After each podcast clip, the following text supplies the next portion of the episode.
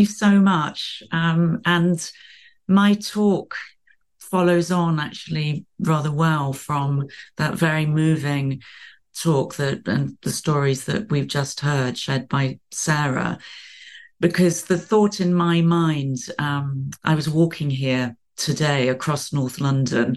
Um, I'm actually speaking to you from my son's flat in in Crouch End, but I'm a North Londoner born and bred. And as I walked across the landscape of North London um, to get here, I thought, God, I've been thinking about Coco Chanel for such a long time. It's my relationship, I suppose, with her, and that I really started researching um, into Chanel's life in the late 90s. And that was when my son was just a baby. And, you know, now he's a man. And the, the phrase that went through my mind as I was walking here um, is Margaret Atwood's wonderful phrase, and it's the title of one of Margaret Atwood's uh, books, Negotiating with the Dead. She says that all writing is negotiating with the dead. And certainly that's always been my experience. Um, and this book is, is no different. But I suppose what is different about this book is that the first edition was published in 2010 and then a second edition was published in 2017 and now 6 years on there's an there's another I've returned yet again to negotiate with the dead in the form of talking to Gabrielle Chanel thinking about Gabrielle Chanel.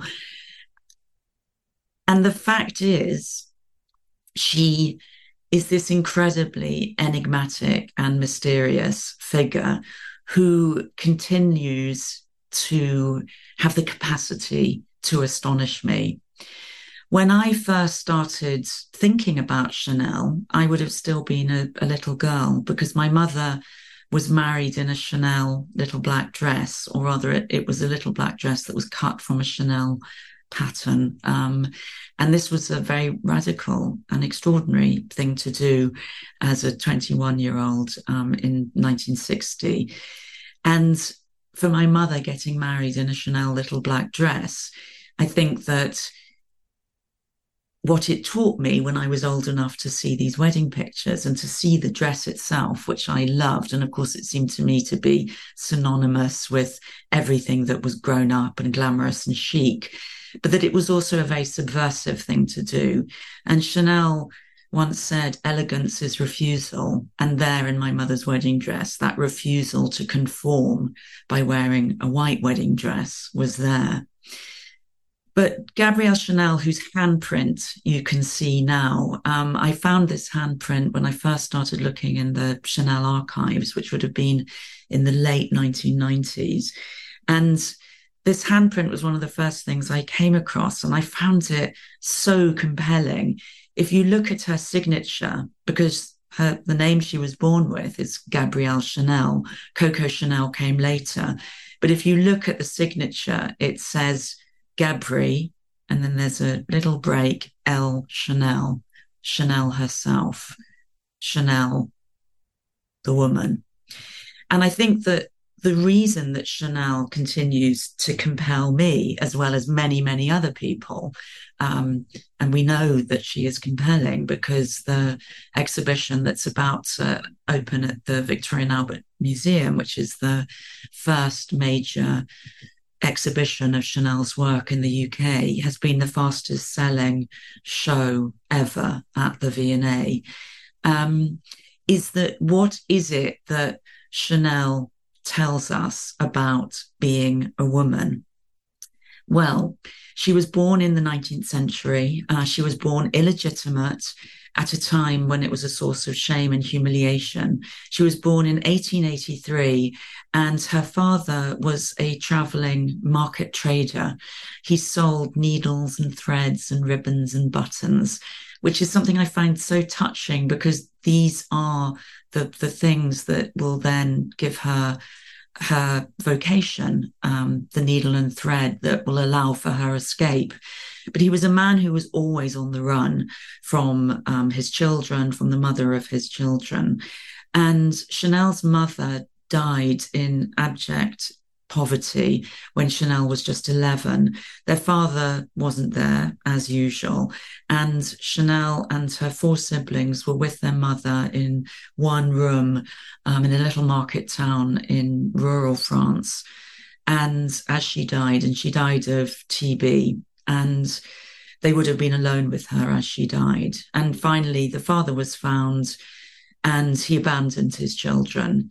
Um, the three daughters were sent to an orphanage run by nuns in a convent, and the two little boys were abandoned to work as unpaid farm laborers. I mean, really a form of slave labor. So Chanel was born with a with an innate, perhaps, sense of um, of abandonment. And those issues of abandonment, of humiliation, of shame, which was so much part of her childhood, also become the source of her strength as a designer. So the picture that you see here is her as a young woman when she is making her way in the world. She has left the convent, she's left the orphanage, and the options that were open to her would either be a nun, which she certainly didn't want to do, or be a seamstress. And because she'd been taught to read and write, she'd been educated by the nuns and she'd been taught to sew. So she became a seamstress, but she also worked in a tailoring shop and tailoring men's clothes. And this was incredibly um, important, I think, when she started to adapt the clothes that men wore, and not just any man, gentlemen wore, um, including the military officers that she her path crossed, because she was working um, in a garrison town, Moulins, where the French cavalry regiment and regiments were based. And she was altering um, riding breeches uh, for for the various soldiers. And one of them took a liking to her uh, she was also singing part time, a sort of unpaid singer in a little cafe, which is where her nickname Coco came from, because she only had a limited number of songs in her repertoire, and one of them um, had the chorus about Coco. So here she is with one of those cavalry officers. Um, this picture is, which is all the pictures you're seeing are in the new edition of my book, and they're from the Chanel archives. And they've never been seen before. Um, her capacity to astonish me is partly visual because in finding these these old pictures from archives, um, I continue to be astonished at the new material that is found. But if you see her in this picture with the cavalry officer, um, yes, she's got the the, the small waist and the hair piled up, but she's also already developing a different kind of style, which is that of wearing something much, much simpler than other women would have been wearing at the time, which is frills and flounces and enormous hats. And when she started having an affair with a cavalry officer and then went to live with him when he left um, the army, when he'd served his commission, and she went to live with him in his chateau, which was about 50 miles from Paris, where he kept a string of polo um, ponies, because he played polo, and racehorses, and indeed a string of mistresses. And so she was one of several mistresses, but she made herself look different to the others by the clothes that she sewed for herself. And what was remarkable about those clothes was that she started wearing men's trousers, originally based on sort of riding breeches, um, men's shirts, a little man's tie. You can see this here. And this is before she sets up in business. She's also learning to ride at the same time. And this is a really radical way to look. This picture was before the First World War. So it's before women um, entered the workforce in really, really large numbers during the First World War. But she is giving herself, as you see in this picture, the sort of sense of freedom. I mean, she's astride the horse, she's not side saddle. And sartorial ease and comfort and dignity that had previously only been the preserve of men. The other very radical thing that she does, apart from wearing trousers and cutting her hair, is to stop wearing corsets. And this becomes massively significant and a very important part of her success um, when she goes into business in 1910. She starts out and becomes famous for her hats. And she opens a millinery shop. Here she is modeling her own hats. Um, and this is the first time that Chanel appears as her own best model, which she always was, in 1910 um, in a French fashion magazine. And although the hats might look quite elaborate here um, to us, to modern eyes, they are in fact incredibly sim- simple compared to the hats at the time. And people want to look like Gabrielle Chanel. She never really needs other models to make her clothes famous because, as well as the clothes that she is designing, she comes to represent a form of womanhood, a kind of woman that has not really existed before, where she is creating clothes, but she is also, she's not a muse. She is, she always called herself an artisan rather than an artist. But at the point of this picture, when this photograph that you're seeing now was taken, by this point, she's become friends with Picasso, Cocteau, um, Stravinsky, Diaghilev, the Ballets Russes, and as modernism begins to emerge in Paris after the First World War and in the aftermath of the First World War, she is creating on her own terms. And this picture that we see now, I love. If we could just go back to that picture before, yeah. What I um, one of the things I admire about Chanel, and you see it in this fierce gaze, is the way she embodies the female gaze. So she's not a muse to other male couturiers or indeed other artists. By this point, she is influencing Picasso. And in the new edition of my book, I did a lot of research um, which shows her influence on Picasso. He Picasso called Chanel um, the only woman in Europe that I can talk to sort of on an equal, as an equal. And here we see her famous little black dress. This is very similar to the little black dress that my mother um, wore to get married in in the 1960s.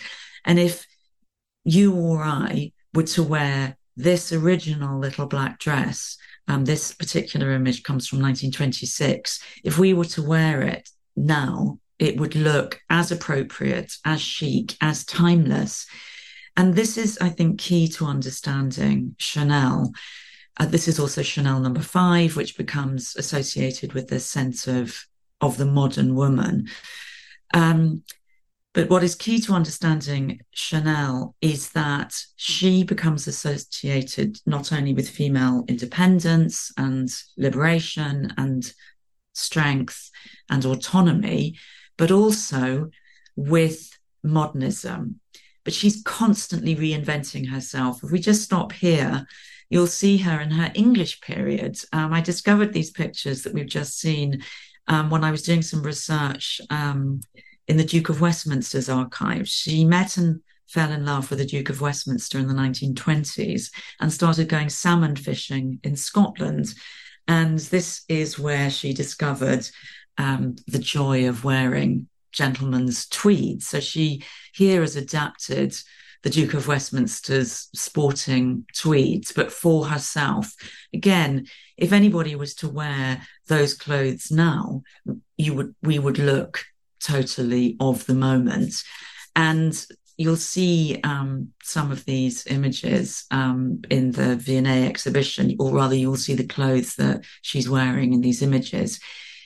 If we could just go back one, um, that's Chanel with her friend Winston Churchill. She becomes friends with Winston Churchill in this period in her life, which is to be very important. Um, when it comes to the Second World War, her controversial Second World War. She's also dressing the British aristocracy, including in the picture that we will now come to, um, the young Queen Elizabeth, or rather the woman who will become Queen Elizabeth, the Queen Mother.